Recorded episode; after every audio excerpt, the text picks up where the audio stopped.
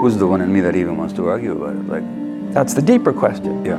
Yeah. Rather than just open to it. Right. Yeah. That's the deeper question. That's the most fundamental question. When somebody gets hooked on that kind of question, then I start to salivate like a dog.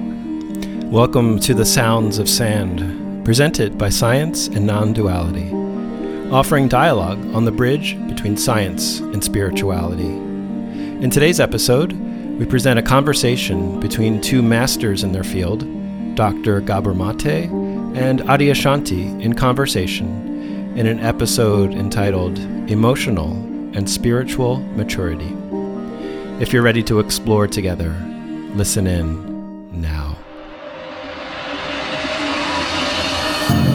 Welcome to Science and Non-Duality. What is non-duality? The universal forces. It's the collective consciousness. being aware. Trauma is not the external event that happens. Trauma is the impact of that event, which is the disconnection from ourselves. that matter is energy, energy is matter. That's what EMC squared is about. There's a language without nouns. There is a language without subjugation. There's a language without objectifying. But if it's recorded, then we there is a collapse. But if it's not, then it's the infinite potentiality. Welcome to the first episode of The Sounds of Sand, our brand new podcast. We're super excited to explore this new medium for our sand content and to share this wisdom with new audiences. And to help be part of the conversation, please visit our website and send us a message about how you're liking the podcast, or if you have ideas or suggestions for guests, or just to say hi. You can email us at podcast at scienceandnonduality.com. And today we present a profound and authentic dialogue between two of our most popular teachers and speakers, Dr. Gabor Mate, star of the Sand produced film The Wisdom of Trauma, and spiritual teacher Adyashanti. And in this rare meeting of the minds, Dr. Mate takes on the role of the interviewer asking Adya many thoughtful questions about topics such as intergenerational trauma, what exactly does enlightenment look like, spiritual materialism, the importance of silence and emptiness. And they explore the idea that many spiritual teachers seem to have a reluctance to talk about trauma. They touch upon spiritual bypassing and spiritual development. And you can read their full bios and find links to their sites in the show notes. And now I present to you Emotional and Spiritual Maturity with Dr. Gabor Mate and Adia Shanti.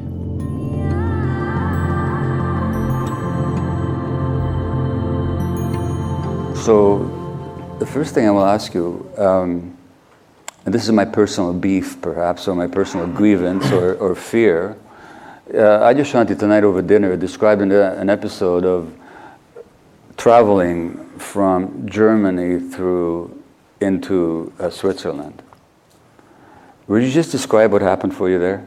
Uh, and then I'll Sure. ask you a question about it. Many years ago, I was teaching in Germany and Switzerland, and, and uh, we were in a car, me and several people. I was in the back seat and talking with a few people and not paying much attention to where we were. And all of a sudden, I noticed this really stark sort of change of energy.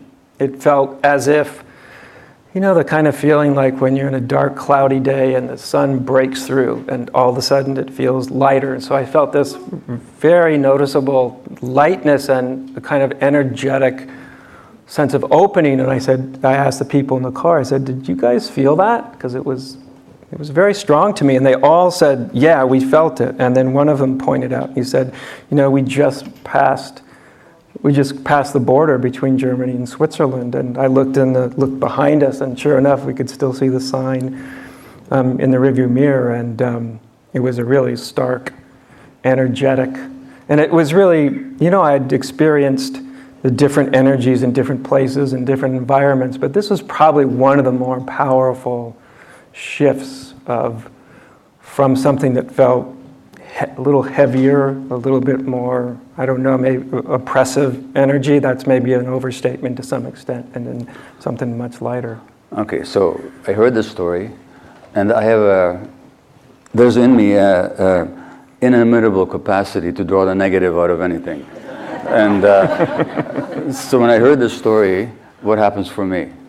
I'm getting, well, this guy travels in Germany, and of course, we all know the history of Germany and how different that is from the history of Switzerland. And so we all, we all may understand what this energetic shift is all about. But I wouldn't have that kind of. I've, I've been to Switzerland, I've been to Germany, I didn't feel any of that stuff. And then I read Adyashanti's work or other people's work on enlightenment. And I'm thinking, well, what kind of a, per- when he tells me the story tonight, I'm thinking, what kind of a person would it take to be able to sense and experience that tremendous and obviously palpable energetic shift? Well, it takes somebody very sensitive, it occurs to me. And then my pessimism goes to, well, of course, he would have enlightenment experiences because he's that sensitive. So it's almost like there's two kinds of people in the world those that are wired for such experiences mm-hmm. and those that are not. And he's in one group, I'm in another. So it doesn't matter how much I read your teachings or listen to your, your, your, your, your tapes or that of Eckhart or that of Almaas or anybody else, given that I'm wired differently and my mind isn't wired for that sensitivity and that connection, maybe I don't have a hope in heck of, of actually getting there. Do you understand sure. my dilemma here? What would yeah. you say to that? Yeah, yeah. Well, first of all, first of all, I mean, I, I, would I would agree in to the extent that we're all hooked up differently. Yeah. Just like anything else in life, spirituality is no different. There's people that are inherently like talented violin players, for instance, or, or just anything, or architects, or whatever, and, and other people that it's, it's more difficult for them. And I think the same thing occurs in spirituality. I think that's, that's fairly obvious. Um, however, I, I don't think of myself as a particularly energetic person, not, not when I compare myself like to my wife Mukti. Mm-hmm. Um, she makes me like feel like a you know knuckle dragging Neanderthal that energetically wise, you know, that sensitivity, but you know, I obviously have have developed it, I think, much more than I did. So I don't really um, just from that from the energetic point, I don't I haven't experienced that I grew up and felt energetically sensitive or anything at all. That that kind no, of came uh, through a lot of practice. But I mean, you might be spiritually that sensitive, though. Is there is, yeah. it, is it possible that you're wired for that spiritual experience, and other people yeah. are not so wired for it? It's possible. And if that's the case, then can it be taught? Can it be transmitted really, or are, are people just going to be coming to you to experience your energy, which question. is wonderful, or are they actually, yeah. if they're not wired for it, are they going, do I have a hope of having that experience? That's what I'm asking. this is what I'm asking. No, I get the question, and I and I appreciate the sincerity and the directness of the question because it's it's a, it's the kind of question that's easy to sort of, you know, dodge and you know, yeah. so that everybody we all feel really good about all this stuff, but I mean, like I said, I do think that some people are, are have a sort of a, more of a sort of inherent hookup or talent or whatever you might think of it around around spiritual experience. What being a teacher has taught me is that I've encountered a whole lot of people that really didn't think they had any real talent. They would tell me, I have never had anything even remotely like a spiritual experience in my life. I'm intrigued with the idea of it, mm-hmm. um, but I don't feel that I'm, you know, in, kind of hooked up that way. And, um, and I've seen that so far, 23 years of this, um, that the biggest factor that I've found is when I can get people's mind to open to pot the possibility that without disagreeing with their basic makeup, like, yeah, you have your makeup, okay, you have that. But if you didn't limit yourself with your idea of a, conclu- a conclusion, right? And, but neither one of us are making a conclusion, right? I'm not making a conclusion like that. Yeah, you anything at all is possible for you. Mm. Who knows? How do I know at the okay. end of the day, right? But I have seen that um, in many instances that this seems like one of the biggest factors is actually just a, a mind that hasn't closed into conclusions. That it's, I saw that when I very first started to teach, that if I could open people's mind, just their mind to a maybe, you know, about, well, lots of things actually, but um, especially in this regard, because spirituality, you know, the idea of awakening and enlightenment, of course, it's clouded in this shroud of, of, of um, specialness. It's made for special people of special talents, and you know, and all, all of that. And experience has taught me if I can help open people's mind beyond that, that maybe it it appears that way because that's what collectively we've kind of held and believed, then um, a lot more becomes possible. That, Okay. That's about as straight as I can give it. And I've seen, I've certainly seen a lot of people that really didn't think it was possible. I've tried to open their minds up to the possibility of it. Um, and, you know, I've seen a lot of people have, have some pretty big spiritual shifts that really didn't think it could happen. Whether that can happen like for every, everybody walking around, I don't know. Okay. You know, I wouldn't want to come to a conclusion on the positive end of it either. I kind of try to keep it very open ended. You know? Okay. Um, well, that actually leads me to um, one of the things I noted in your book, you uh, falling into grace. And um, you say here early in the book that grace is something that comes to us when we somehow find ourselves completely available, when we become open hearted and open minded, and are willing to entertain the possibility that we may not think what we may not know what we think we know. Mm-hmm. So the key word for me in this sentence is we find ourselves completely available. Mm-hmm. Now that finding occurred to me can happen two ways. Finding could be just an accidental serendipitous event or, or, or happenstance. Where I find something on the ground that I didn't was expecting, but you know, or it can have a very active component. I'm actually looking for something. Yeah. So when you say find here, which which of those did you mean, or did you mean both of them? Both of them, Yeah. for sure. Um, one of the things that, um, when I've talked about grace, um, I think a lot of us, myself, I would very much say my first experience where I really felt, you know, I'd been graced lots of times in, in life in different ways, but the first time that it really, I really felt, wow, this is, it feels like pure gift, was something I share with people all the time when I teach. Almost never does an audience brighten up when I say what I'm going to tell you, but it's been my experience that my, uh, to a large measure, my spiritual path has been a path of failure. That the greatest openings have come when I've come to the end of my rope. Um, certainly in the early years, that was, that was the case. I, I sort of would exhaust, exhaust myself um, until I was despondent, a combination of despondent and exhausted. And that seemed to be a pretty potent ground for, for grace to happen. Now, it doesn't have to be that way, fortunately. I think that was just because early on there was probably more resistance and things in the way. Um, but I, I think that's an important thing um, to consider because of course, as a, as a teacher, you just keep, you see this all the time. People coming up against their limitations, Yeah. right? Or their perceived limitations, or what they really experience to be a limitation, and they they go up against it. And they, at a certain point, you try different strategies and different different angles, and you try everything you can, and and at some point, you might just and we do everything we can not to be checkmated, right? Not to run out of strategy we do everything in our power not to get there, but sometimes we do find ourselves there. And certainly in my case, I found that that was often, as I said early on, when there was probably more resistance, um, that that's when grace would often occur.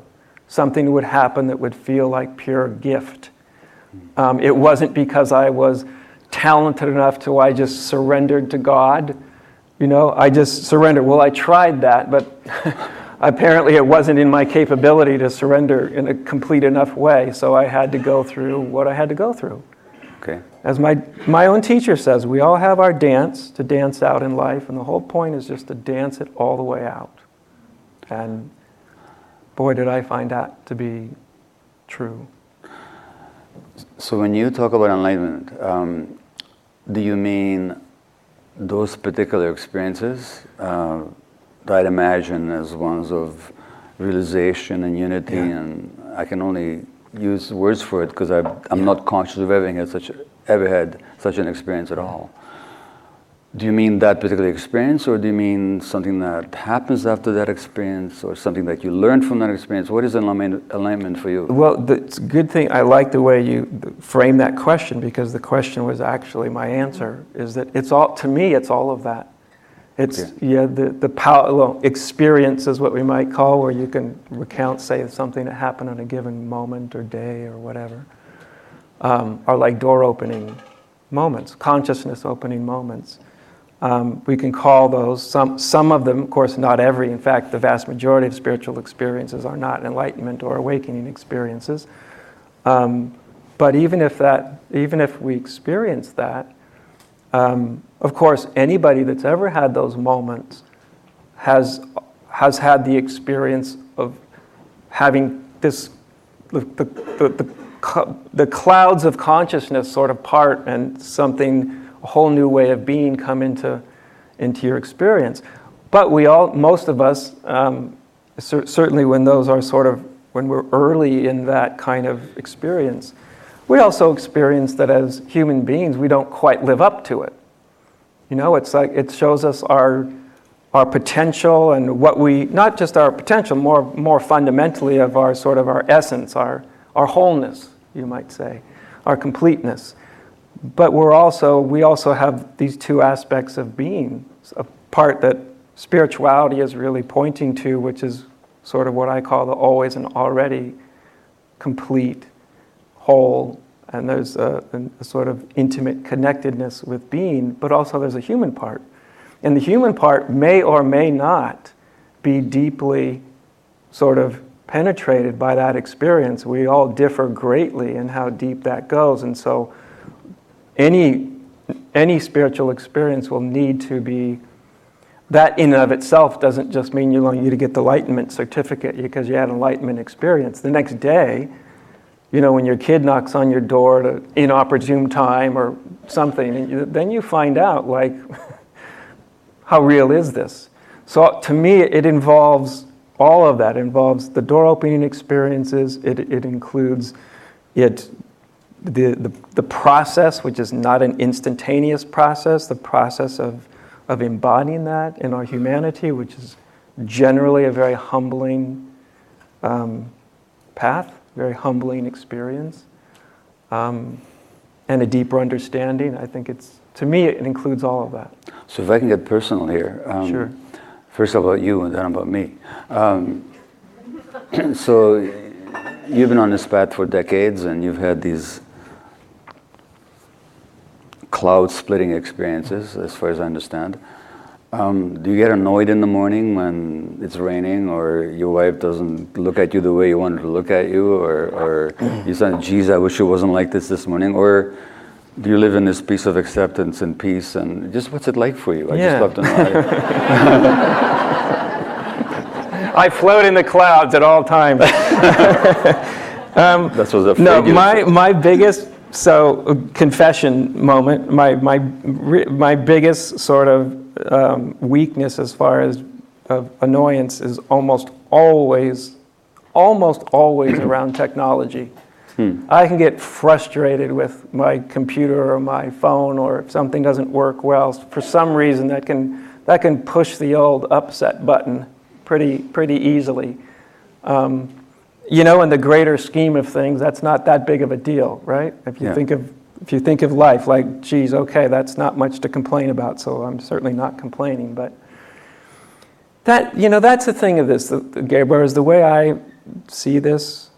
Um, it's what I teach. It also comes from my experience, and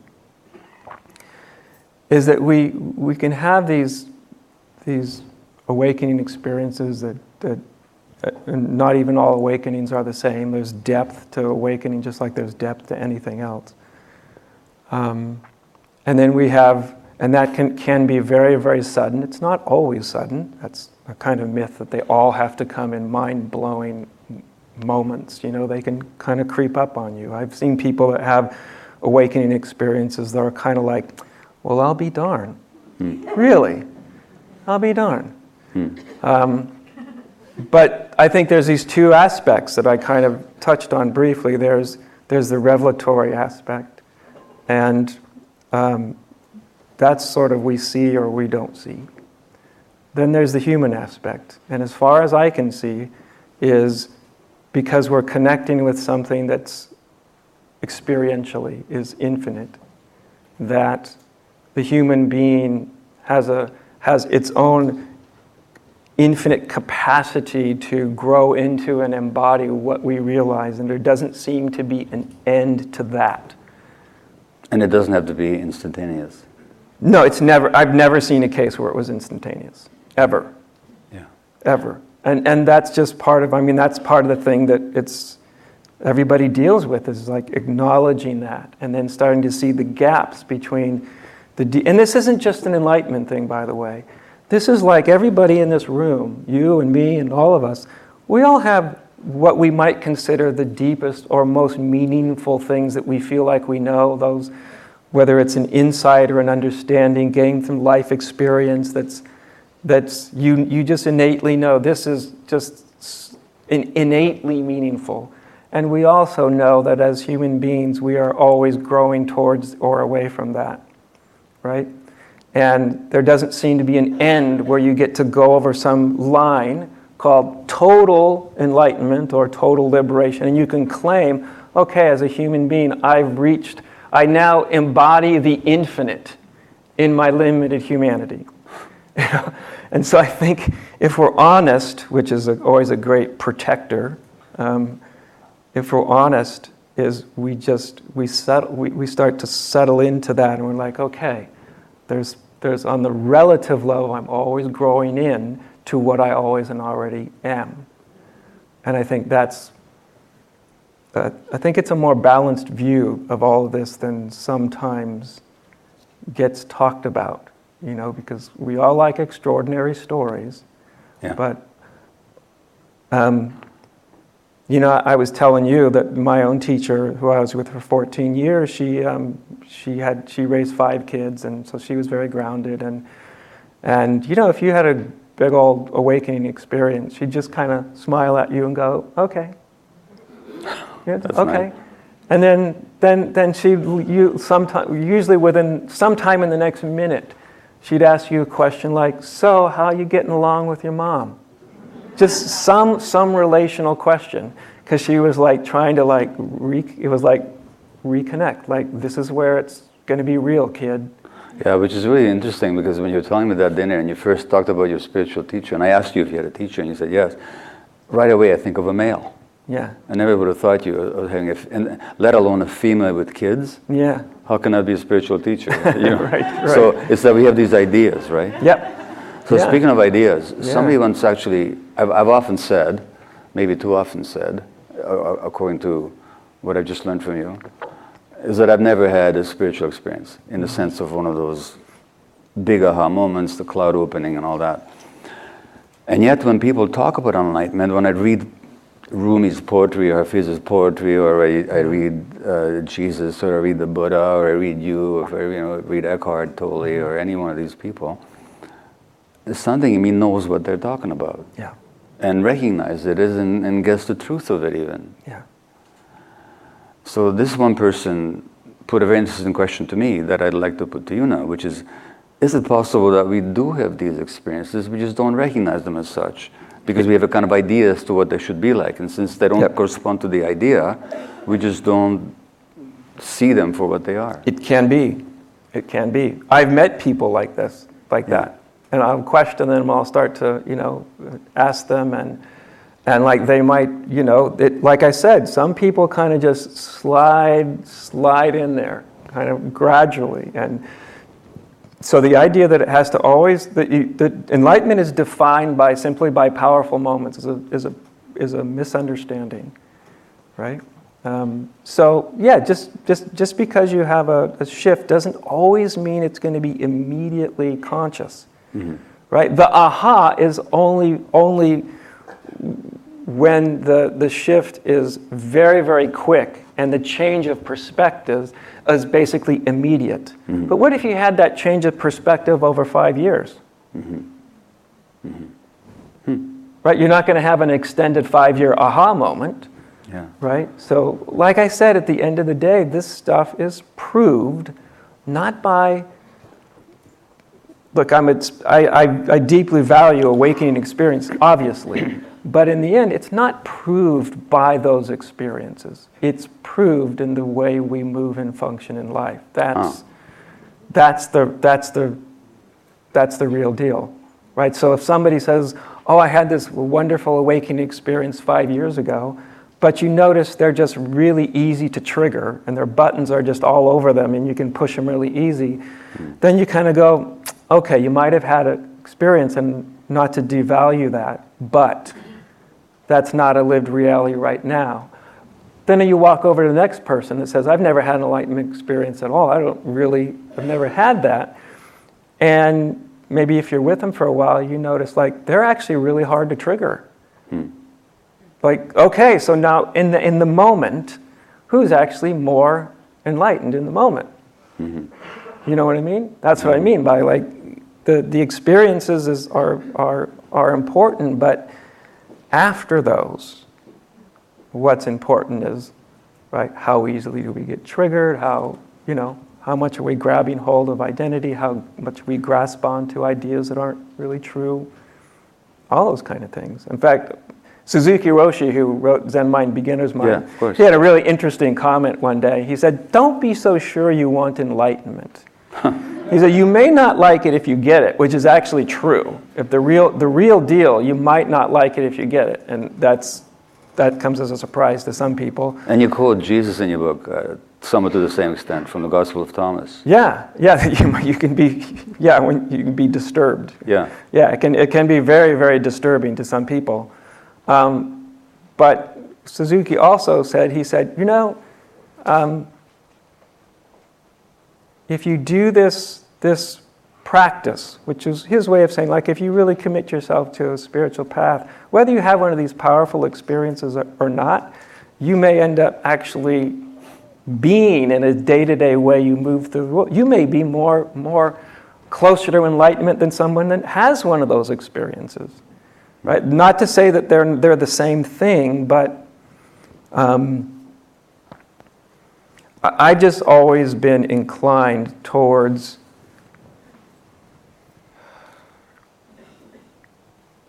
the proof of the profundity of our experience is actually proved in our day to day experience. It's not proved in the, in the power of a given moment. Okay. Right? The moments can be life changing, but how life changing they are depends from person to person, right? 10 people can have the same kind of experience, and 10 years later, they can be in completely different places in their lives. So that, that, um, that desire for that particular experience yeah. then is what maybe Chogyam Trungpa calls spiritual materialism. It's a kind of um, attachment to a certain idea of what it. I think if we're chasing sort of an experience, yeah. that is a kind of spiritual materialism. Um, yeah. You know, because the, and there's nothing unique about that, right? Yeah. We human beings chase all sorts of experiences. You know, when we're buying an 800-inch TV screen, right. we're chasing an experience that we think is going to give right. it to them. Um, to me, there's a. It can be useful to, at some point, to sort of discriminate between the spiritual impulse as it is in and of itself and as it gets colored by the individual that it's operating through, because the ego will attach its hopes and dreams and wants to the impulse. But the impulse itself is, is often not what we think it is. It is the, the very ground of being, or if you want a more psychological interpretation of that, the, the very ground of the most expansive understanding of the psyche you could get to become self aware. That's what it's about. It's not, it, and that may, that, that, that doesn't really value whether the, our journey to that is easy or difficult. It's, it's the human being that goes, well, I want this and I want this experience. And, and that's understandable, right? That can be a part of our motivation and there's Right. nothing wrong with it. But, but, um, but if we really feel into the impulse itself, it has this sort of transpersonal origin. So uh, what I'm aware of in my mind right now, is there's all this, there's this sort of this uh, excitement that the rich possibilities of this conversation. I almost don't know which direction to go in, because they, they all excite me. But I'll just sort of go randomly with, with, Okay. with a few. Yeah, we haven't Uh, touched one- upon one is- bypassing, but we'll, we'll get there, I'm sure. So one is that I, I want to argue with you, okay? Yeah. Um, so let me just find the point where I think I can argue with you, okay? Uh, this has to do with this. Um, how do, how do we get there? Like wh- what we have to do with our minds? And let me just find it exactly. Yeah, you say, okay, um, I got it.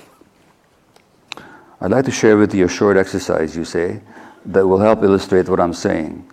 Just for a moment, let's say five seconds, and in these five seconds, let yourself stop thinking about anything about yourself, about others, about the day, etc., etc., etc., okay? That's what you say on page 33 to 34, okay? But, Mr. Adyashanti, a few days later, a few, a few days la- a few pages later, you say, um, we don't have control over what we, what, what, we want or think we have, okay? And uh, just look inside your own mind. You, have don't, you don't really have control whether one thought enters you or exits your mind.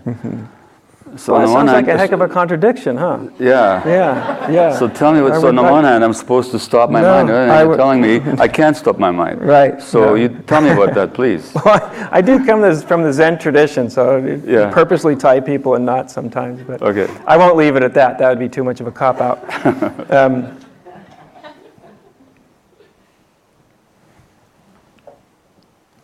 so, if we could just stop our mind, which is sort of hypothetical, Yeah. number one.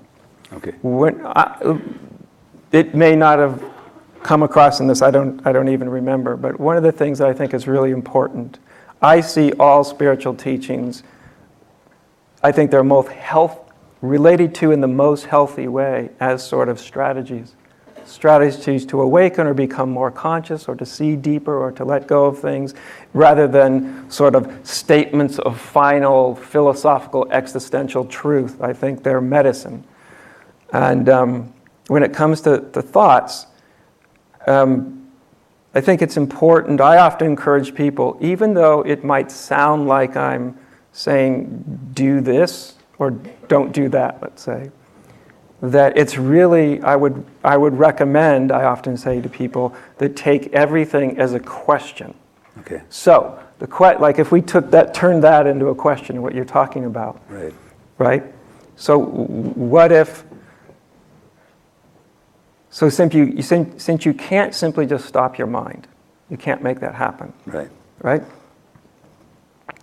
Can I listen, however, can I listen to what's always, what's already quiet?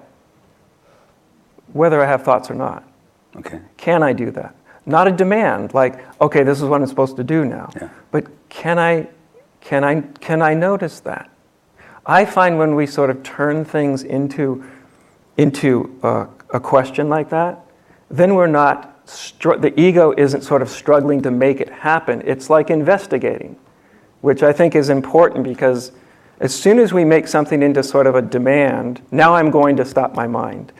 Um, no, first of all, that's a thought, right? So, Yeah. um, and you just elicit all the resistance that might be there. But if you turn it into I'm a certain question, but, but that's what happened for me when I was reading that passage in the Understood. book. I actually tried it, and, Yeah. and all I could do was th- think about not thinking. Yeah, Right, which is which is a kind of a lot of circular thinking.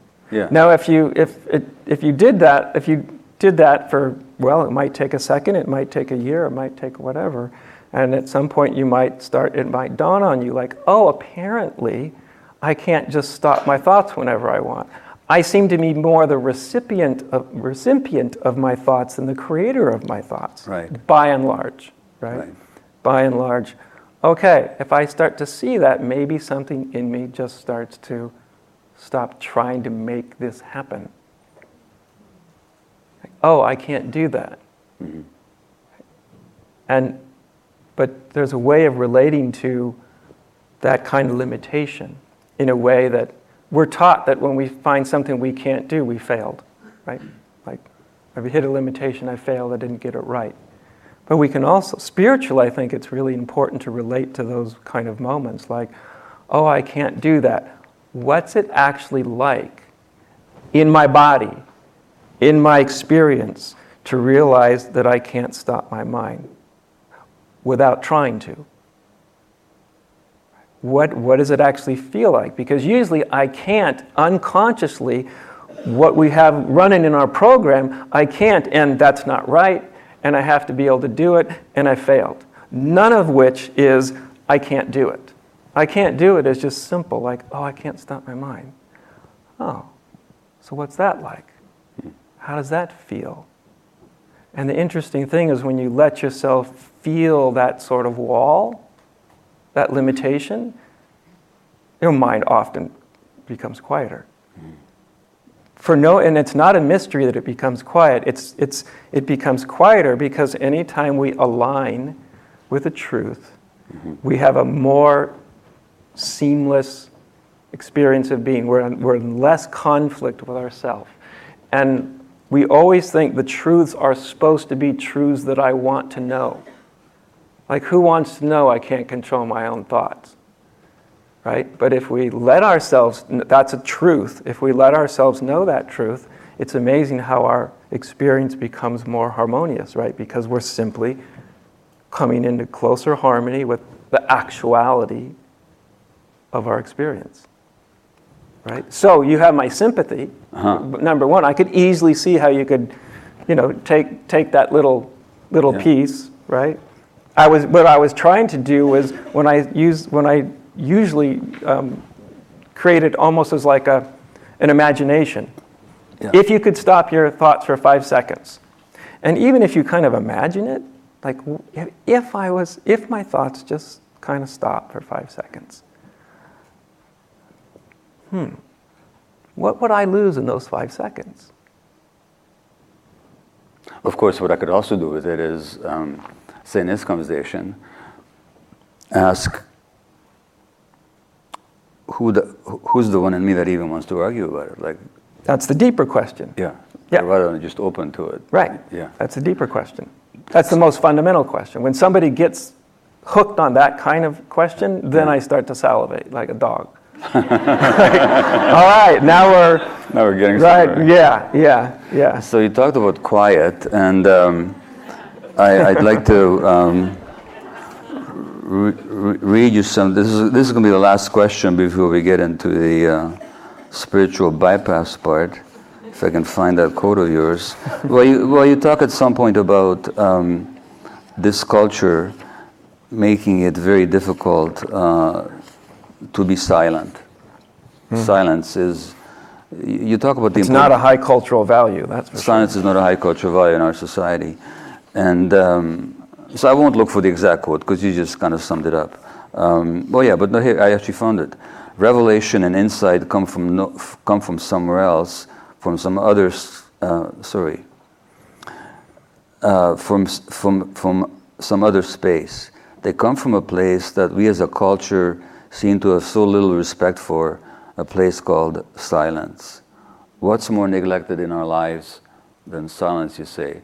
And that reminded me of a great line from, uh, from uh, the play Joan of Arc, Saint Joan by um, George Bernard Shaw, where um, uh, Joan is this, it's, it's a 15th century story, of course, a true story.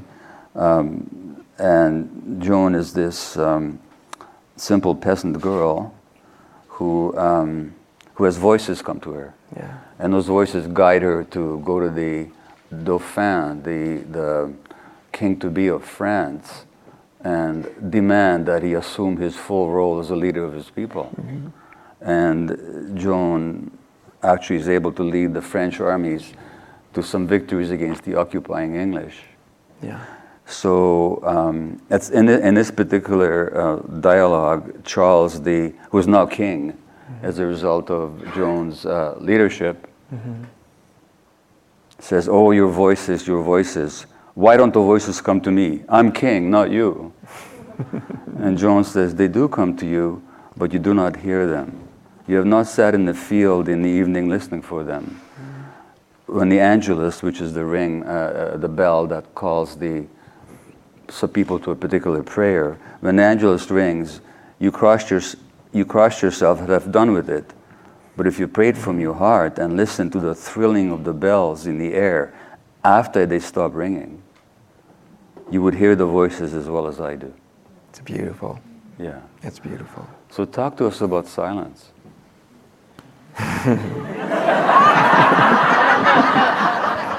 I like your sense of humor.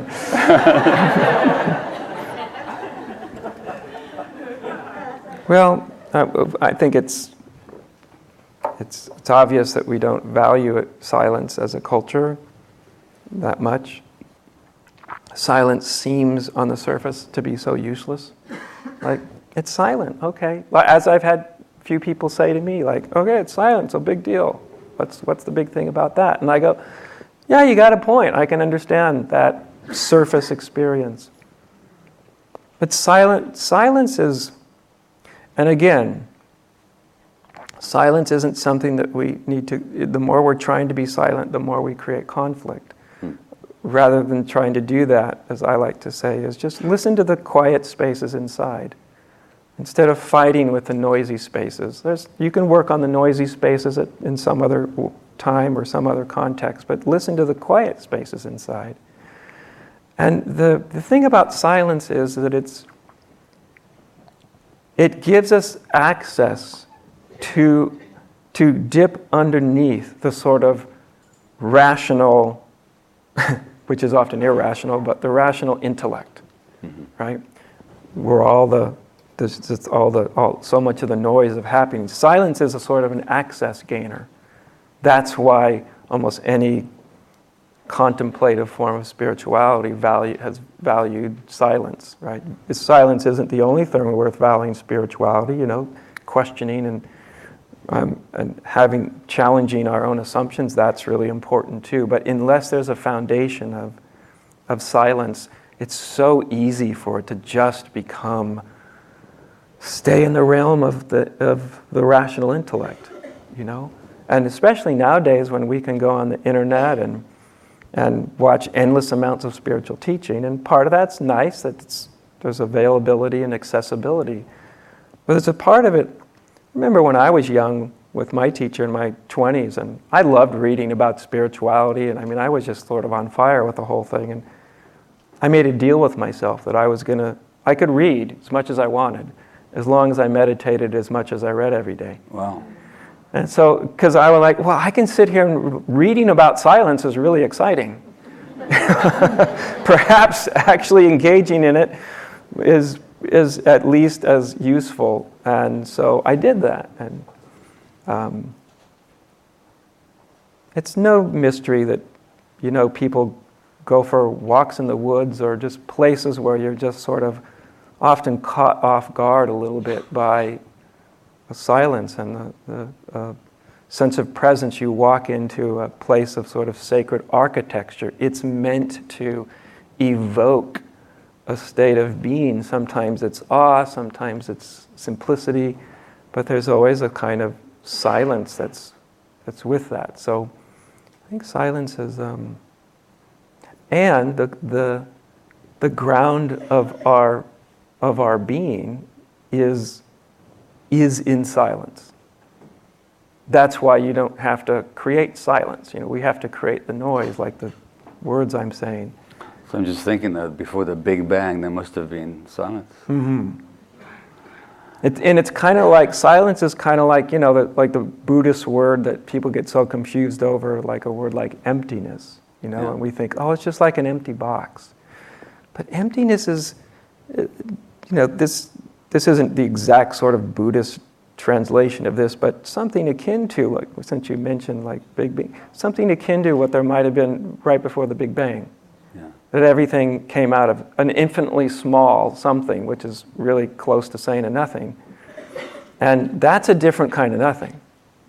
That's, that's a domain of what I call pure potentiality, right? And in our, I think in our deepest ground of being and our deepest experience of being, we, we experience ourselves to be a, a domain of pure potentiality. You know, there's, there's nothing to it. That, it's like before it's become anything. Um, and that's kind of akin also, it's a close cousin to silence. Right? Those, and so there's incredible intelligence, revelatory power. It's, silence isn't just the lack of sound. There's, it seems like that at first. It seems like that at first, but it's, it's, it's a door opener. Okay, well, that, that, that takes me now to trauma, Yeah. strangely enough, because, um, you know, I, I do have a, if, if there's such a thing as ADD, and there's no such thing as ADD as far as I'm concerned, it's a process, but without going into that, my mind just doesn't abide silence very well. And um, I related to the fact that when my brain and mind were being formed, in my earliest moments, uh, even before birth, but especially afterwards, there's a lot of terrible stuff happening around me. Yeah. And uh, not to be present to it was a natural way of coping. And I'm talking about trauma here. Yeah. And um, in this workshop of 100 people that I'm facilitating, and, and, and, and not just in a workshop, but everywhere I go, doesn't matter what work I do, and as a physician, um, I just found that trauma, in the way I define it, was the underlying dynamic uh, beneath every kind of illness, uh, mental illness, physical illness. I'm not going to try and make that case for you right now, but that was that's what I found, and a lot of research tends in the same direction. And then you told me yourself, to my delight, really, but to my surprise at the same time, that in your workshops, uh, your retreats and so on, you find a lot of people have been. You said 80% or something. You use some anyway. That a lot of you Yeah, find trauma coming up all the time. All the time. Now, the interesting thing is, and that surprised me, and the reason it surprised me is because in none of the um, recordings of yours that I've heard, or the recordings of Eckhart Tolle, or recordings of H. Almaas, or any of the great spiritual teachers of our time, does the word trauma, as far as I can tell, ever mentioned as such? Yeah. So I'm curious, first of all, why not? Well, I, all I can do is speak for myself. Please. So, um, like I think I shared with you, especially when I do retreats, when people are doing deeper, really deep spiritual work. I mean, some sort of questions about trauma come up on a daily basis. There, it's rare to get through a day where someone isn't, and I don't mean trauma that's not directly addressed but you think might be there, but I mean just overtly, Right. you know, talked about. Someone brings it up to me. So, um, so that's usually when, when it gets talked about, when I really address it, is usually when someone really brings it up. And there's a reason for that. And I'll say this to people when I talk to them. I've educated myself to some extent on trauma.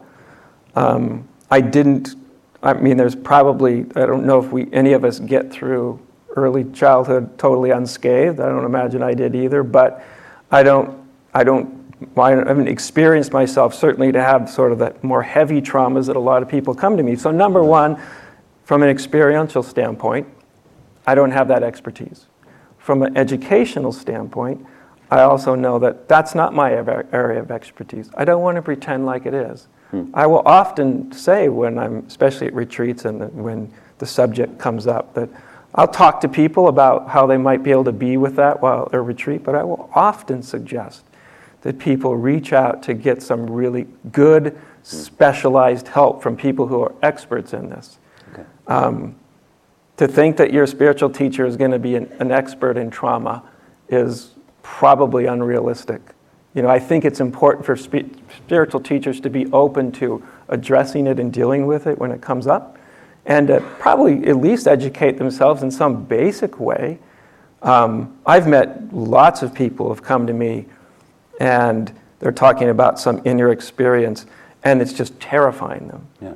And I've learned over time to distinguish between the kind of terror, which is this sort of like, like the, the, the, the ego meeting its existential li- limitation. That's a kind of terror. People can, when they're ready, they can let go into that. They can surrender into that. But if it's the terror that's the terror of, of, of a traumatic, of trauma coming back again, I've met so many people that a spiritual teacher says, just dive in. Yeah. And well, they, do, they tried to dive in and they ended up worse for doing it, Yeah. right? Because that's not what you want to, as far as I know, Yeah. that's not the right direction for that kind of fear. Mm-hmm. Um, so, you know, when someone is like, when I realize, okay, there's some trauma, trauma aspect here, I, I'll be, I'll suggest that you just, you got to slow the whole thing down, take it in little, little bites, you know, lots of, I won't go into all the pointers, but try to stay really grounded, connected with your body. If you, if you start to get, you know, overwhelmed, don't think you have to just bull your way through it. That's counterproductive. Um, that's what I mean. Like I have a, an elementary understanding of it, enough to, I think, to give some useful guidance in those situations. But I'm not an expert, and I don't want to pretend like I'm an expert. No, that's fair so I'm not even sure what I would write in a book, you know, yeah. um, that I would feel comfortable with. Fair enough. But I. It's not that an argument. I'm just giving you information. No, no, I'm just, I don't, I'm not taking it that way. Yeah, I'm no, just, no, I'm just, I just uh, you know, fair enough. yeah, Um, from my point of view, it'd be so refreshing if somebody like you or any of these others that I mentioned could actually just say the word yeah, and say, I may not be the one to deal with it, I may not, you know, but I know it's here. yeah, I know it's affecting many of you. yeah, That would, to me, be Yeah. really helpful. understood. Yeah, okay. Understood. Thank you. Now, um, If you listen to enough tapes, you're gonna hear it. Okay. Yeah, it's there. But I- I gotta listen to more No, no, no, don't, don't. No, you don't. Okay.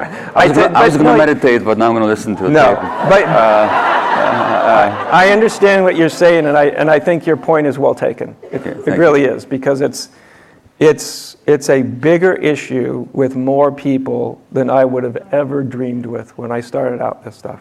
Uh, or me as a physician. I'm sure. Yeah. Yeah, and and it's and it's a it's an important thing to to be, to to be able to identify and for people to get some really good skilled help with that. Like just those two things right there are just Okay. Thank you. extremely important.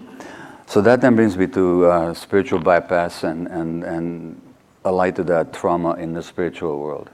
So you mentioned Suzuki Roshi. Um, I mentioned Chogyam Trungpa Rinpoche. Uh, Suzuki Roshi uh, moved here from Japan, founded the Zen Center in San Francisco. And as far as I know, he was a, well, he was clearly a great teacher um, and with, with, with integrity. But the man he appointed to be his Dharma heir, his followers, you probably know this, Yeah.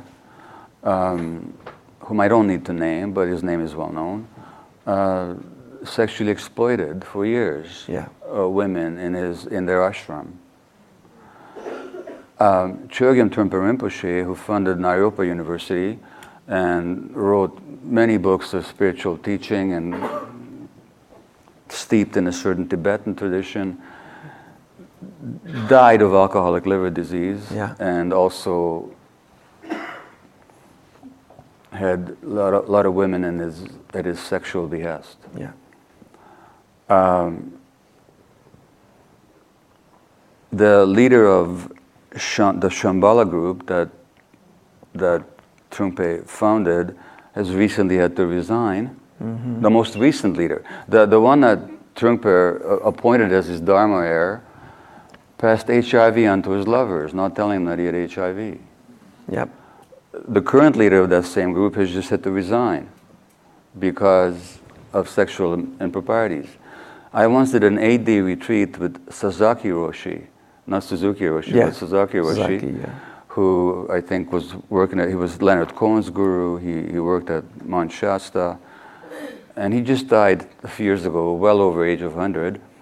But when he was in his 90s, there was a front page article in the New York Times that for decades he'd been groping women. Mm-hmm. This great Zen teacher. And I, I participated in a retreat, and he really was a wonderful teacher. Mm-hmm. And I'm not taking anything from their Yeah. power to teach. Understood. And, and, he, and he would grope women, and, his, and then when the women would complain,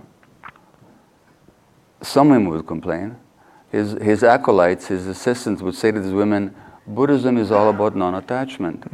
Why are you so attached to your breasts? If he wants to touch your breast, let him touch your breast. What's going on? Well, first of all, there's a damn big problem in spirituality. Yeah. Right? There's a big, big problem. I think that's the first thing that needs to be Okay. acknowledged. There's a big, big problem. Um, and there's lots of reasons for that. But I think one of them goes back to the word, the phrase you used to open this, this last little bit up is, is spiritual bypassing. I remember reading myself in a book from a Zen teacher that the teachings were basically, I thought, quite sound and good. But when somebody, he was, there was a Q&A in the book and it was asked if, if, you know, Zen meditation is good enough to sort of cure someone of all their psychological, emotional ills? And he said, yes. And when I read that, I was like, that's wrong. Like the other stuff might have been good in this book, but he's just flat wrong about that one. Hmm. And I think there's this sort of this pervasive, it's, it's through lots of these kind of episodes like you've mentioned, it's slowly starting to change, but not fast enough. But there's this, this thing, and this goes for not only teachers, but anybody, is that, and we touched upon this earlier when we were talking about enlightenment experiences. Enlight, there, there is these, enlight, there's a spiritual line of development, there's human line of development. They do interact with each other, but they are also simultaneously not the same line of development. And you can be very highly developed in spiritual insight and be an emotional child, right? Maybe you had your own trauma, maybe you just never grew up, maybe becoming a teacher where you were so, you know, had so much adulation um, uh, was part of what kept you from really growing up. Like, you know what I mean? That kept you in this sort of more infantile state. And I think what, what we need more, and I think everybody, teachers and students, need to understand this that these experiences do not confer human perfection upon you. You can still not have your emotional human ego act together at all, even if you have really big, powerful spiritual trans- experiences. I mean, real ones, not phony stuff. That, that can happen, and the part of every of an unfolding is acknowledging like that. Like I said, that gap between who you are as a human and what you what you realize, and that's you. That's a different. Um, they're intersecting, so they always have to be. You know, they, we have to encounter both of these domains simultaneously. But I think we have to get over the idea that spiritual insight is a cure for everything. Number one, that it's the same as emotional growth. That's not true. It can help a lot with emotional growth. It can. It depends greatly on people how much it sort of penetrates into the, the humanity, the human domain. Um, but so I, I think for everybody, for teachers and students, like I think we have to be um, honest about, like, okay, I'm, I'm going after spiritual insight, but yeah, it's also, you're also going to have to take care of your, your emotional baggage along the way, unless you want to end up highly developed in one area and highly undeveloped in another area. So that, um, so these people that I mentioned, they were great teachers, and, and what they taught was seems to me very real. When it comes to Dharma, they can Yeah. be great, right? Is it possible, though? Is it? I'm, I'm asking. You know, I, I, I don't. I have a suspicion, but I don't know mm-hmm. that if there's this uneven development that you describe, Yeah. As great teachers they may be, that that somehow wouldn't pollute their teaching at the same time? Or hmm. could they be doing great pure teaching and then have this other life on the side that doesn't affect their teaching? It's a good question. I'm not sure if I can give a, a great answer to it. It's a, it, because I think it is sort of a, a question. I mean, I think there's enough of a be- between because these two domains of human experience are interacting but also not the same. The fact that they're interacting to me would have to tell me that in some way that lack of development is getting into the teaching in some way. It, you know what I mean? That Right. I mean, obviously you can have people that are very undeveloped emotionally that can give some really great dharma, but I, I just all my intuition tells me that they just can't be separated that much. They can be separated to a great degree, Right. right? It's because it's not true that just because somebody is sort of an emotional infant, and a lot of people get hurt when you're in a position of authority when that happens. Um, it doesn't mean that when they're talking about the Dharma that they may have really great things to say. But I think that's an important thing, like just in spirituality in general, that we don't just measure this whole thing simply by spiritual insight. That we start to measure spiritual insight is part of the part of the picture. It's an essential part of the picture, but it's the picture is bigger than insight. It's it's human beings and it's emotional growth and it's relational maturity and it's a lot, a lot of things. And I just feel intuitionally that if you're super undeveloped in one way, it's got to it's got to affect the Dharma teaching somehow because they're just not completely in, Which is in- why maybe we're seeing this. Which is why maybe we're seeing this dysfunction now in several generations after Yeah. Trungpa and his organization. That's right. Well, I'd like to. Um, Because you, you, you can, when you're blind to something, Yeah. you are often blind to see in, in, in others. That's right. Right? You just don't, you don't acknowledge it, you don't see it. You know? So, I mean, I'd love to, from, from the purely selfish point of view, I'd love to just keep talking with you forever. But um, I do want to give people here a chance to ask you questions. I'm just going to put one more question to you. Yeah. And uh, it's, it's related to this issue of spiritual bypass. And if I can get this um, computer working properly, then you'll hear yourself talk. and, uh, and then I'm going to ask you to comment on it. So um, here we are. Where are we? Here we My are. favorite thing to hear myself talk. Yeah. you too? No, it's always like, Yeah. it's always like listening to fingernails on the chalkboard to my ears. Uh, I, I- I mean, people sometimes will come up to me before a talk and say, I'm really looking forward to listening to you talk. And my answer is, so do I. so here we go, if it works. All right. Why wasn't this working again? Jeez. it worked before. Oh, maybe grace on my end has struck again. Okay, let me just try one thing here. Uh, it, it, I'm not going to keep trying forever. So All right. external headphones. Okay, let's see. Um, okay, l- let me just try it one different way because I just really like to use this quote, and I've worked all night to prepare it. And adya, adya, adya, adya shanti. Um, if this was Well, you me know right what, about this time, I'd be so- calling my wife. Mukti, please help. So I'm lost. It's, not going to work, but I'll reprise it for you as best Okay. I can. You're All right. talking about the consequences of denial, Yeah. and uh, you're actually saying, I believe you're saying, pretty much what I've been teaching all week and what I've learned over the decades as a physician that the consequence of denial, the consequence of denial, like if you put yourself into situations when you deny yourself, for example, can be deleterious to your health Yeah. and, and, and everything else. And that denial can also happen through spiritual work, as far as I understand, because people, people can put themselves on a cushion and um, and really feel peace Yep. and, and, and serenity and joy, even.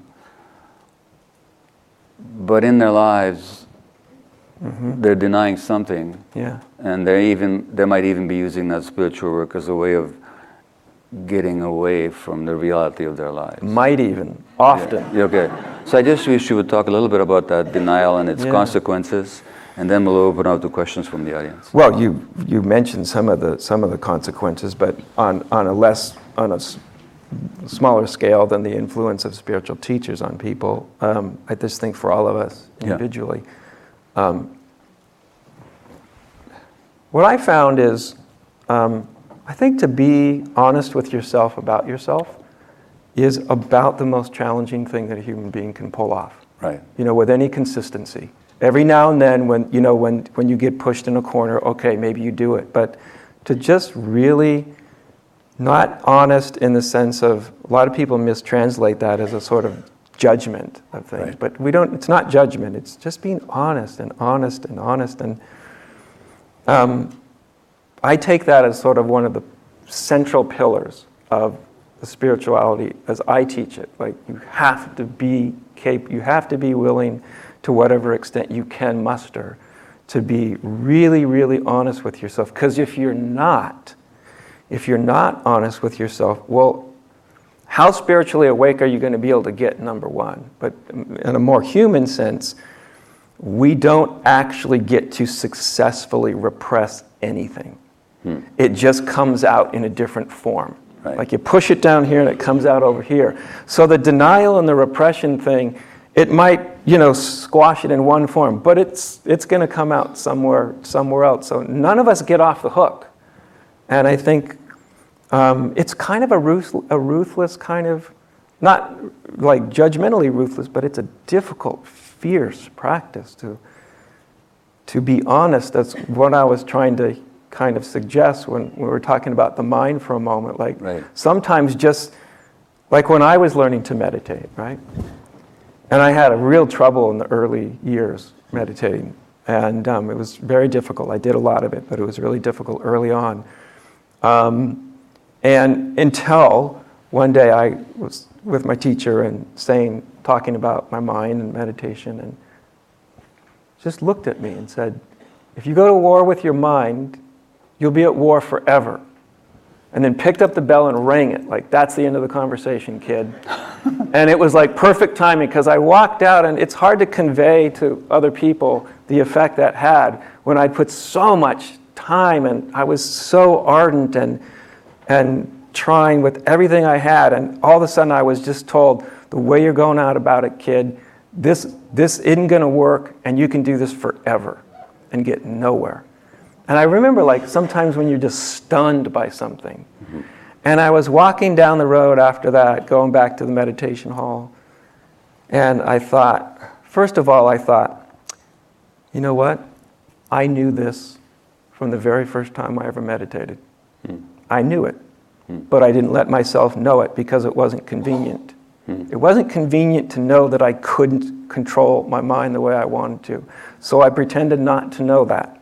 I denied it, and I went about trying to control it. And I was just told I could do that forever. And I thought, I need a totally different paradigm, completely.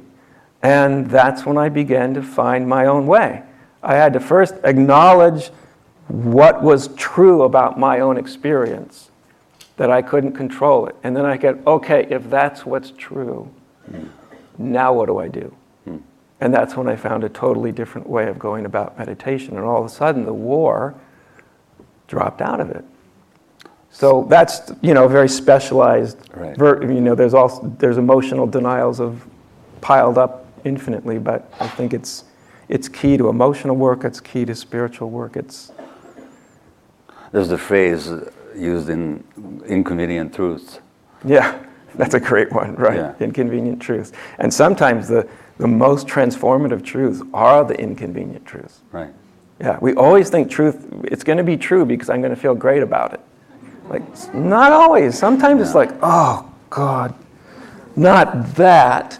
But then so often, you know, if you can take it in and you stop denying and you reorient around that truth, later you look back and go, wow, that truth, that fierce truth was actually a kind of liberator. You know? There's that famous saying of Jesus that you will know the truth and the truth will liberate you. And I don't know which American president put a twist on it, and he said, uh, the truth will liberate you, but first it'll make you feel terrible. something like that. Thank you to our guests, Adyashanti and Dr. Gabor Mate. And thanks to all of you for listening to our first episode of our new podcast, The Sounds of SAND. We invite you to explore more of our talks, dialogues, videos, articles, events, and other offerings through our website, scienceandnonduality.com. If you enjoyed this conversation, please consider becoming a member to access our massive library of SAND content available exclusively to SAND members.